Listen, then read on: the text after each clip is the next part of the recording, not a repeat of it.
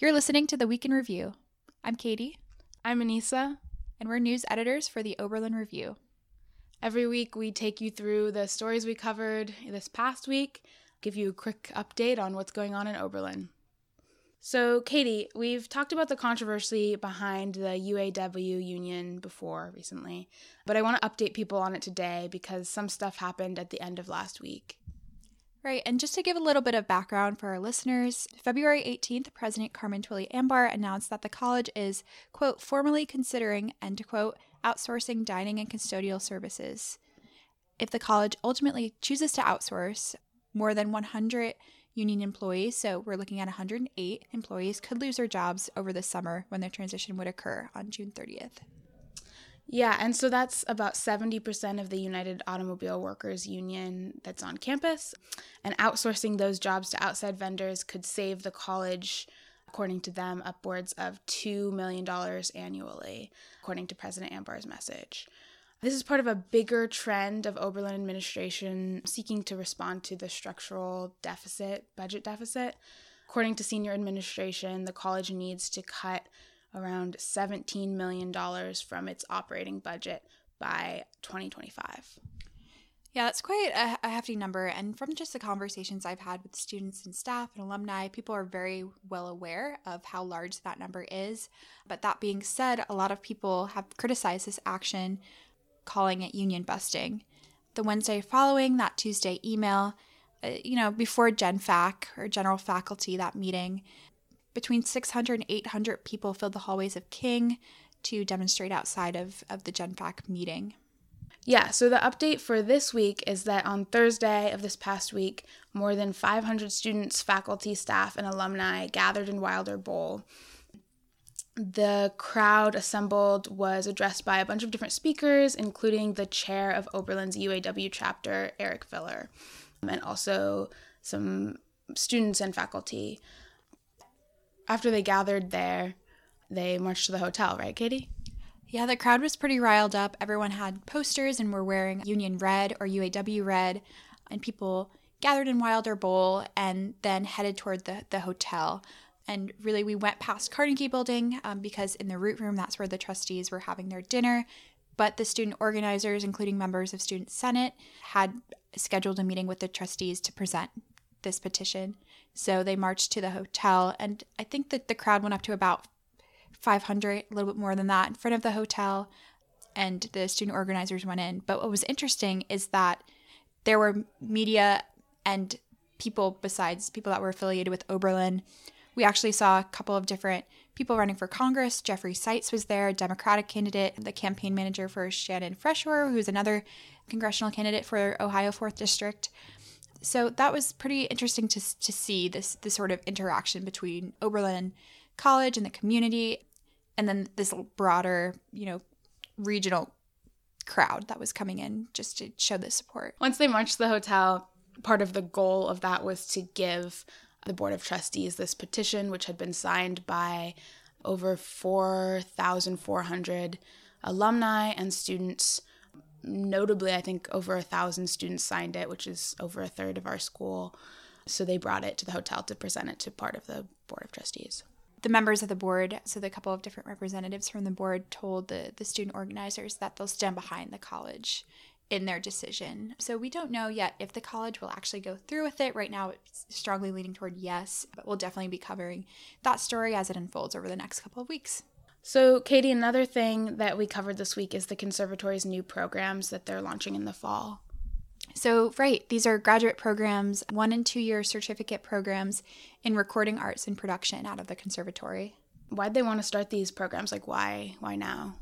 So, Catherine McPhail, one of our editors in chief, she covered this story and she spoke to a couple different people.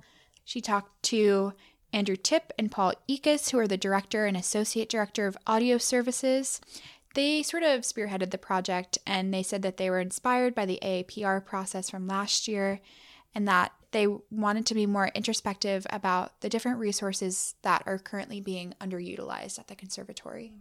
And that was one of the official recommendations of the whole review process, right? Yeah, for sure. In the in the final one Oberlin report, the writers of the report wrote that Quote, to strengthen the conservatory brand and its ability to compete in the marketplace, we also recommend the college create postgraduate experiences that would add value and generate revenue. We have numerous programs to monetize existing resources outside of conventional four or five year degree programs. End quote. So, who are these programs for? Like, are they for conservatory students, undergrads at Oberlin who want to stay here for longer? They could be, but I think they're also hoping to attract all sorts of different people people looking to change careers, students that are older than typical grad students, students from other conservatories. For this upcoming year, they're planning to admit three students, and they think that the program will probably stay pretty small, probably eight students max. The other thing that was interesting to me in reading Catherine's article was learning that Oberlin already offers a two year artist diploma in piano technology, um, which is like kind of part of the inspiration for these programs. Yeah, and I think it just goes to show how flexible a liberal arts undergraduate college can be. Like, I think a lot of people really tend to focus on the undergraduate experience, but I think that is a really interesting option going forward. Is is you know, can we branch into graduate programs? Do we have the resources to do that? Do we have the potential to develop new revenue streams? And I think people are more attracted to those options rather than, you know, the options that are cutting costs, such as, you know, the union jobs. So, our last story today was about coronavirus and how it's impacting students study, studying abroad. And you wrote that story, Katie. I did, but I'd love to hear you talk about it a little bit.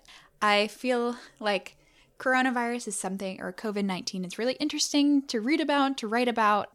But I think there is a lot of misinformation out there. So I want to hear what you have learned from my article. Yeah, um, I loved your article. So, my understanding is that basically some of the Oberlin students who are abroad right now are being sent home because the places that they're in are having outbreaks of this novel type of coronavirus, which, of course, you know, we're all hearing about internationally. So far, six programs have that involve Oberlin students have been have made the decision to suspend the in country portions of their programs, and that'll affect 12 Oberlin students. And Oberlin's administration didn't make these decisions. The actual organizations on the ground in China, North Korea, Italy, and France made those decisions. And I think one of the more interesting aspects of this article was thinking about what's next, not only for like how will these students finish their semesters, but I'm curious how this will affect their academic trajectories. And the director of international programs and Study Away, Mike Rinaldi, as well as Liz Clerkin in the office of the registrar, really emphasize that they're going to work with students and, and essentially have them finish on time. So, like doing some different novel things such as second module courses or online courses. But when I talked to someone that worked in student health, they were more hesitant over the idea of Oberlin students coming back to campus because of current CDC regulations or recommendations that people stay in quarantine when they get back to the US, or just the idea that he didn't want people coming into Ohio. We haven't seen any Ohio confirmed cases of COVID 19 yet. And I think there's a fear around that. But this week we had the Board of Trustees come to town and they were coming from all different locations on airplanes. Who knows if they're bringing something to campus or spring break is going to happen soon. So people are going to be flying in and out or leaving Oberlin and coming back. So I think at the end of the day, we have to remind ourselves to stay, you know, we have to be prepared and we have to be realistic, but we also have to not be alarmist about this. And I think that's one of the best things about being a journalist, especially on this campus. You get to be informed and you, you get to know. And I think through writing this article, I got a better sense of you know, the actual risk associated with COVID 19.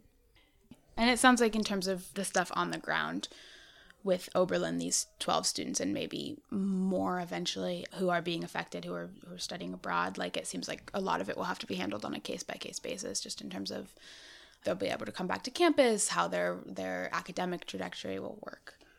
Right. And one more thing, too Oberlin is taking kind of a interesting stance. Their strategy compared to some other universities I've, I've noticed is a lot more lax.